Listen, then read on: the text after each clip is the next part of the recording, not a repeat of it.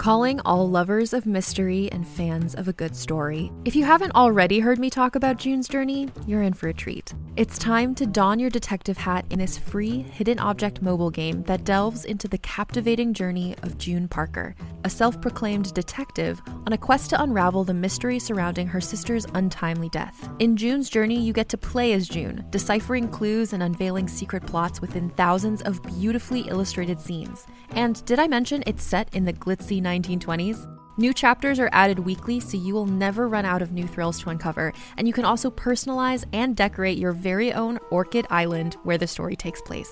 How sharp are your detective skills? Find out when you download June's Journey on your Android or iOS device, or play online via Facebook Games. Your detective journey awaits.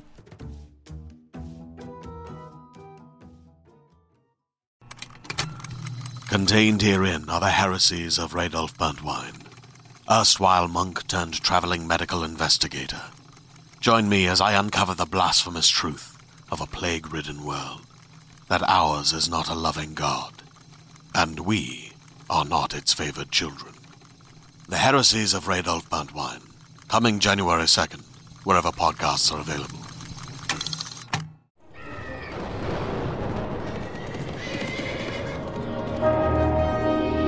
Fantasy Magazine.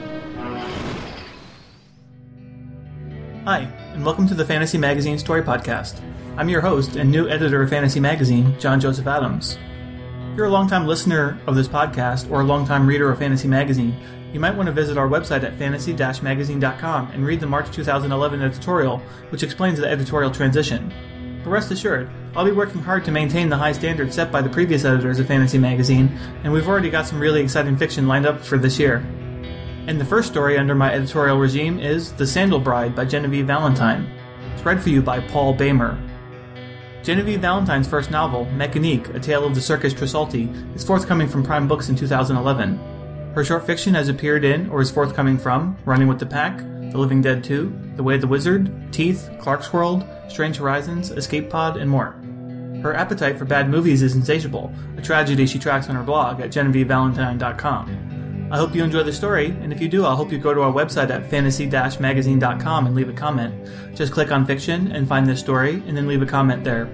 Or if you'd like to help spread the word, go to iTunes, find the Fantasy Magazine Story Podcast, and leave a review or rating there. Well, that about does it for this week's intro, so let's take a trip through the looking glass and explore the world of fantasy.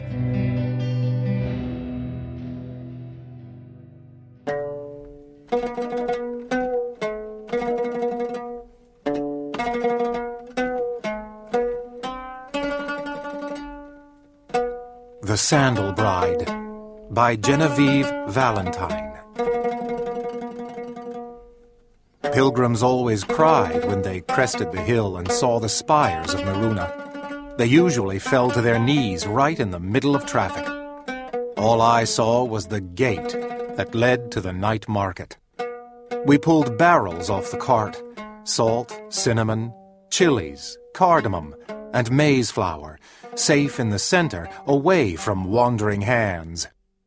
And when the moon rose and the women came, it was as if we'd always been waiting.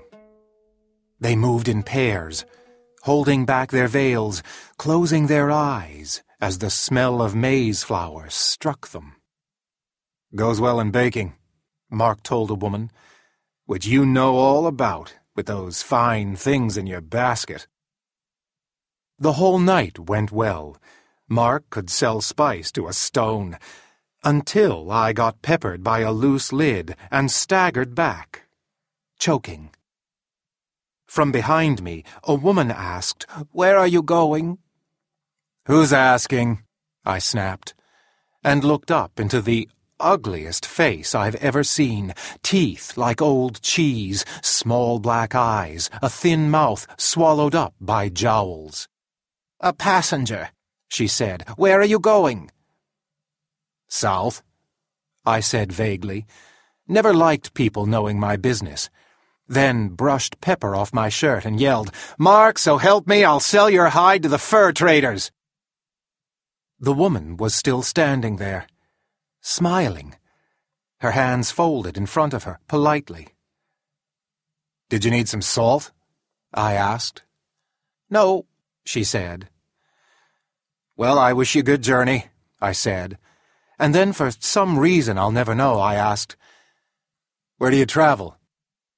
South, she said. And I realized exactly where she thought she was headed. I've never known when to seal the barrel and shake on the deal. It's how I ended up with a blue wagon and a partner like Mark in the first place. Not on any transport of mine, I said. It's for my husband, she said, a shoemaker in Okalide. I'll join him there. I didn't wonder why he'd left her behind. A face like that was bad for business. Mark came around and stood behind me. I can't take an unescorted woman, I said. I didn't care, but someone on the road would. This was a church state. Find someone else to take you. As I turned to go, she opened her hand and unfurled a necklace of sapphires as long as a man's arm, flaming as they caught the dawn. Mark gasped. It was the most beautiful thing I'd ever seen. I reached without thinking, and had to pull back my hand when I remembered myself. I knew the trouble a woman would bring on that road full of pilgrims and devout traders. I don't accept bribes, I said. Mark kicked my foot. It isn't a bribe, she said. It's a dowry. Mark stopped kicking. You want me to... I paused. She held out her hand draped in glittering blue, her eyes steady. Sandal brides are common enough on this road. Not this common, Mark muttered. And I surprised us both when I cut him off with, Pack the wagon. Still muttering, he went, and then it was just the woman and me. Sandal briding is dangerous, I said. Women go missing that way if the men get greedy. She smiled. A greedy man wouldn't have pulled back his hand. I found myself smiling too. And by the time she said, My husband has another when I am safely delivered, somehow I had already decided to agree. We went the back way. I didn't want her to see Mark's face until it was too late to object. The ceremony was easier than border crossing. I gave her a pair of sandals I'd bought on the way, and she showed the priest the necklace she was giving me in lieu of bed rights. I swore to release her at the end of the journey. He wrote my name down next to hers, marked us Okalide, and it was over. Outside, I said, You could go pack your things. I don't have any things, she said, and stopped to buy a blanket. Mark was still packing when we got back, but he must have known what I was going to do because he had made space in the back of the wagon for someone to sit. I drove the oxen, which were fonder of me than of Mark. Good salesmanship never fools oxen. Mark kept watch in the back of the wagon when he was awake. All morning I expected him to climb through and demand a seat away from the woman. My wife.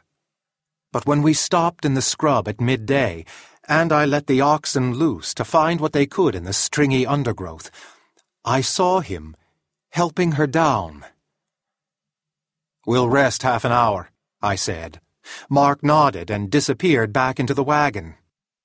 Just kick him out of the way when we set off. I said, unhooking my canteen. She laughed and took a seat under the branches of the twisted pim. It was scant shade, but the flats were like this all the way to Okalide. There was a reason her husband made a living there. This ground wore out your shoes. She shaded her eyes with one hand and peered out at the horizon, though there was nothing inspiring about it. It was three months of low scrub and low hopes. Expect more of the same, I said. taking a drink from my canteen and trying to sound like a grizzled traveler and not like someone who used to live above an alehouse and still hated desert nights. I don't mind, she said. I've never been outside the walls before. I'm excited for anything. I was probably more grizzled than I thought, though, since the idea of being closed in by city walls made my skin crawl. Well, if you like scrub, we'll have plenty. How do the animals take it? I looked over at the two bony oxen, who had found enough roots for a meal and were chewing contentedly. They're tough beasts, though they look dead. Tough beasts do surprise you that way she said. She went back into the wagon, and only then I realized she had gone all day without so much as a drink of water, and I had offered her none. We'll arrange a bed for you in the wagon, I said, the first night as she and Mark were trying a fire. Oh, no, she said. I love the sky. I wondered if she expected me to sleep at her side. I didn't know what sandal husbands usually did. The wagon is really much better. More privacy. Too late, she said. I already know what Mark says in his sleep. She handed him the flint, and Mark blushed and bowed his head to the sparks. After the fire was going, Mark helped me pull rations out of the barrel. I hope she doesn't eat much, he said, staring at the salted beef and stale bread. What do you say in your sleep? Mark shook his head, and I hated that they should have been together in the back of the wagon with their secrets, while I was sweating in the sun all day. Don't lose your manners, I said into the barrel. Mark raised an eyebrow, sliced the meat into three pieces with his pocket knife. Well, what's her name then, so I don't have to keep calling her good wife? You should call her good wife. Don't you know her name? She hadn't said it, and I'd never asked, but the priest had written it down. Sarah. Mark looked at me like I was one of the oxen, and took the skillet out to her. Tell me about your city, she said to me. It was like your city. Like any city. I don't know my city, she said. Start there. And I must have made a face again because she explained. They have the market at night so we don't see the city well enough to run away. I thought about the women picking their way home before it was light about her thin purse, her refusal to go home and pack, the food turned to dust in my mouth. What do you want to know? I asked. But I knew the answer before she said everything. I told her about the alehouse. She asked how ale was made and listened as if she'd married a brewer. She wanted to know how many people could read I told her about my schooling in the townhouse owned by a noble who lived in the country, and then I realized how it sounded to live in the country when the country looked like this. So I explained lakes and green trees and the soft wet snow that fell in winter. I described the trader who sold me his wagon, his beasts, and Mark's indenture in exchange for the alehouse. I expected her to tell me it was a poor trade, but she listened to this story, the same as to the others. When I got to the terms of the sale, Mark said, This was worth an alehouse in a seasoned city? I had no answer, gave him none. After I ran out of my life, I told her the tale of the pearl, which seemed to make her sad. So I told the tale of the blind flower seller to smooth things over. Then my throat hurt, and I said, We should sleep. You know, I grew up too, Mark said as he sulked back to the wagon. She laughed. Her voice was dry, and I handed her the canteen. She laid her blanket on the hard ground and pulled half of it over her. I felt guilty for not having bought a pallet, a felted shawl even, in all the time I'd been sleeping on the ground.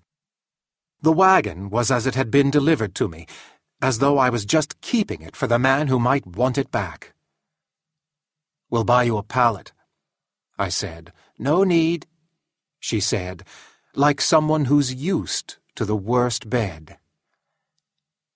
Do you know the stars? No. She was quiet after that.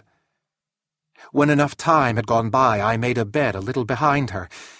It was cold, that far from the fire, and it felt too familiar to be so close.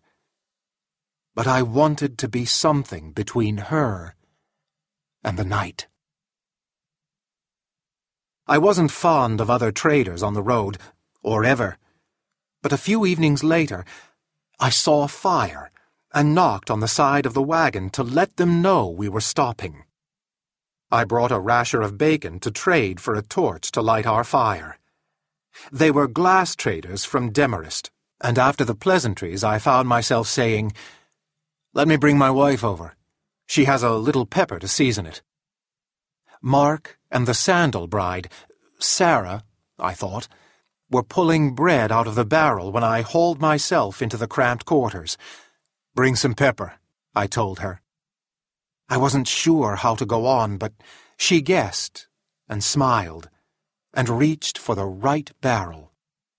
Mark said, That's five coin worth.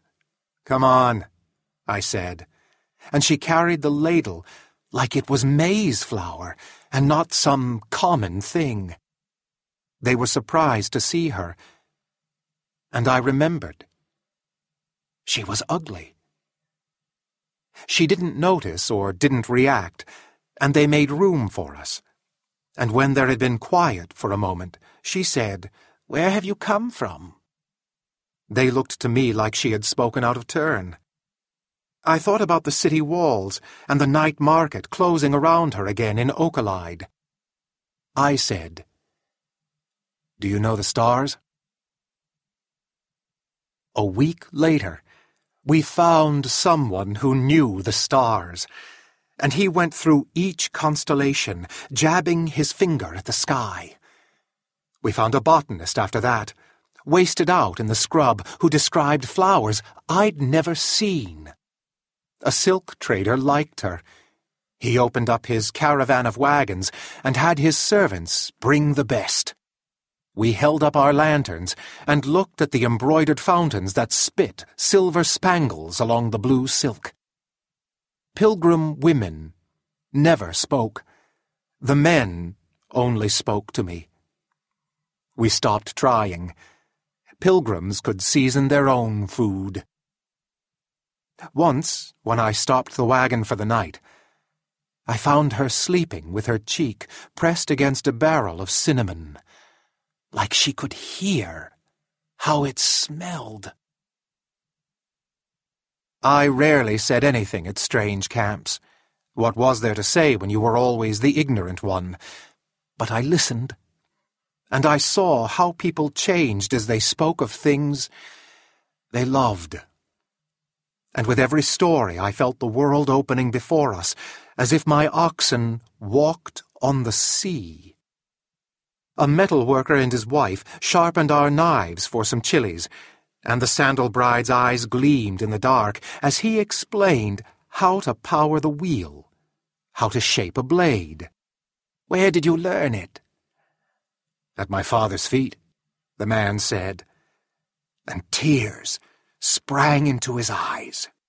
But even as he cried, he told her about the illness that had carried off his parents. He wanted a home by the sea, where the salt air dulled enough knives to feed a metal worker for the rest of his life, and where the fish was fresh. That night, she cried, softly, mourning the parents of some man she'd never see again. I counted the stars, the great ox, the three cubs, the parted lovers, the willow tree. The wagon got lighter as we went. Mark winced every time I opened a barrel, and though I kept the ladles skimpy, I couldn't blame him. We would never make it to a port city before we ran out. I closed my hand around the sapphires in my pocket as I drove. The day was coming when I'd have to break the clasp and sell them off. Twice we stopped in tent cities and set up in their open squares, and Mark and Sarah and I handed out envelopes of maize flour and filled people's burlap bags with what was left of the cumin and salt. By then, the nights were cold in earnest. Mark made beds amidst the barrels, little fortresses to keep out the wind.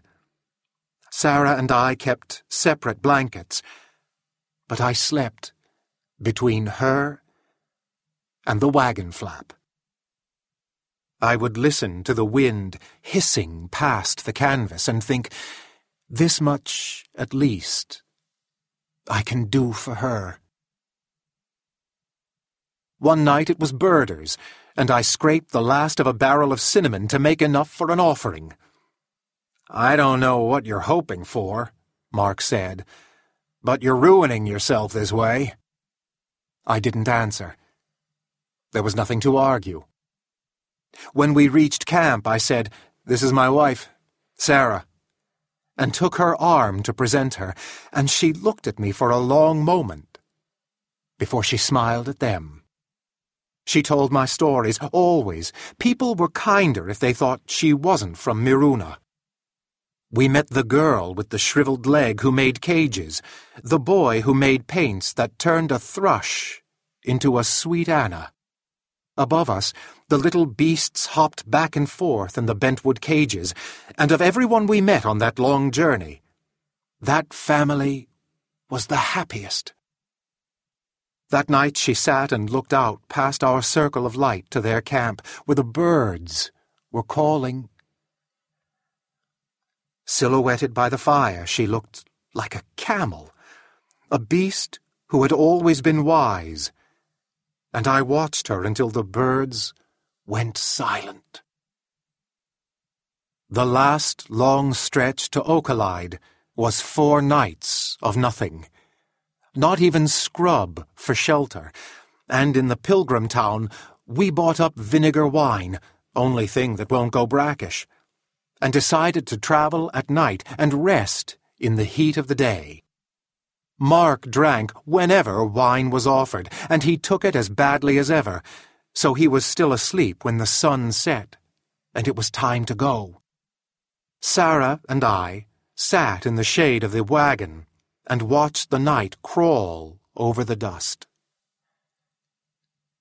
Will I ever hear your story? I asked and she looked at me as if she knew why I was asking. She did know. She knew. And Mark knew. And I was the only one who was just waking up to why. Her thin mouth pressed tighter, as if she was afraid of the words getting out. I have no story, she said. I was born hidden, and grew hidden, and I married hidden. And now I go to Okalide. And your husband? Is he kind? I hope, she said after a long time. There was a breeze moving in ahead of the moon, but if not, I'll be unhappy in Okalide, which is better than being unhappy in Miruna. I wanted to say, stay here and risk unhappiness with me. But here was a wagon and a raggedy trail around the desert cities. You met the same sort of people wherever you went and one day she would regret asking someone his story and learning what he really was. She was only my sandal bride, and by the time the leather wore out, she would be happy or unhappy with some other man, and I would still have a wagon and a wide circle of road. I said, You'll find a way to be happy. Because that was the only thing I really knew about her. And we sat in the shadow of the wagon until the breeze turned cold. She sat beside me, wrapped in her thin blanket, all that night, as I drove towards Okalide. After we were stationed in the morning market, Sarah, my sandal bride, stepped out from the wagon without even her blanket and said, I'm ready. Mark came out behind her. When he was on the ground, he held out his hand and they shook like it was a business deal.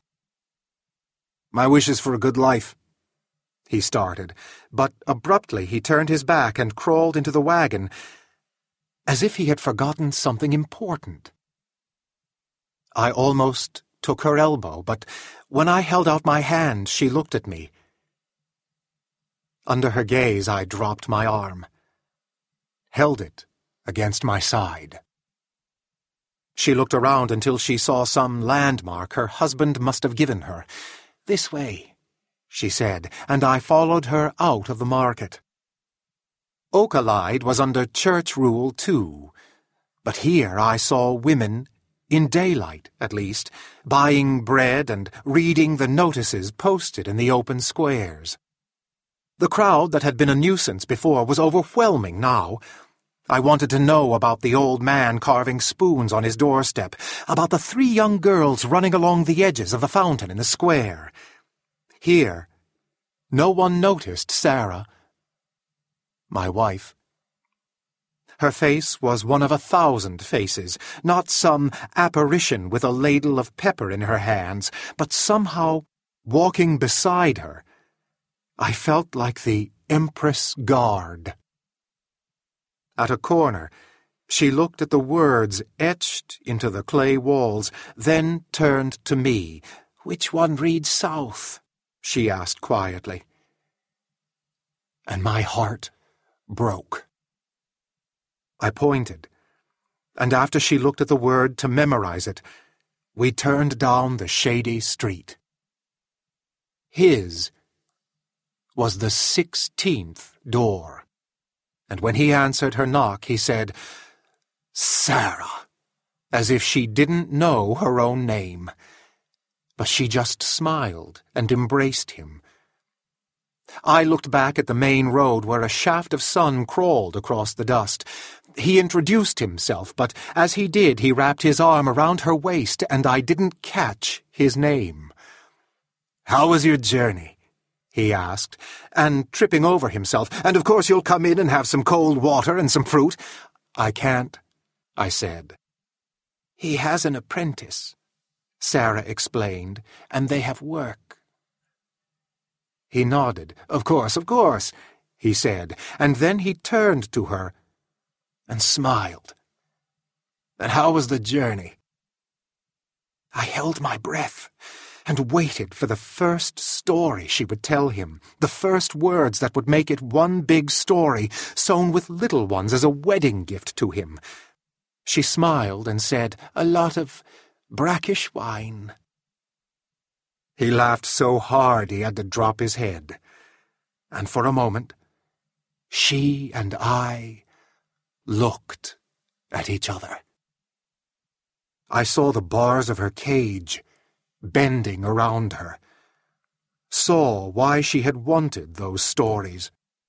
She'd needed something that was hers to hoard against a life with some dull boy to whom she had given her word. When he had recovered from his laughter, he saw I was still there, and blinked. You need your bride price, of course. So sorry for forgetting, he said, and a moment later, there was a little ruby bracelet in my palm. I was still looking at Sarah. I had forgotten I would be paid.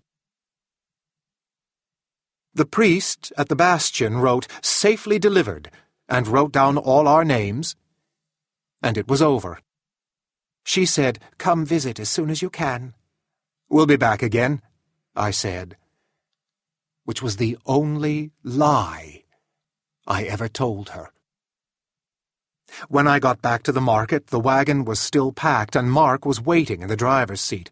What did he look like? Let's go, I said. Took the reins. We were five miles outside the city when I said, What do you want to do after your indenture? Trade, he blurted, choked on a mouthful of dust. I got his story. He had a woman in Suff he'd promised to come back for. And he'd heard about the botanist from Sarah and wanted to find new spices. From the east, maybe, he said.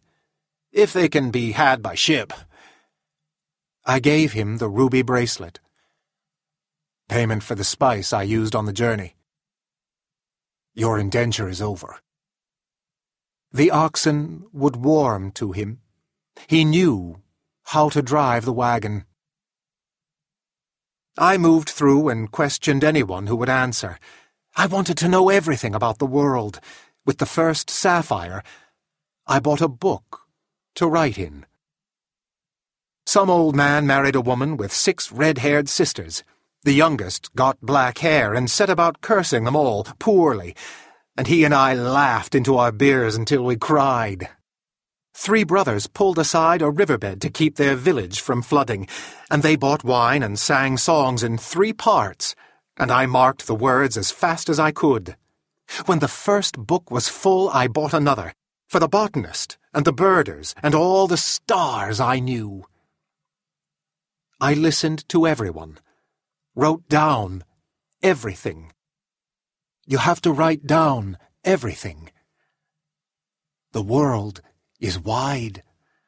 And you never know what stories someone is waiting to hear. Maybe, someday, someone will have bought a pair of boots from the shoemaker and his ugly wife down a dusty street in Okalide.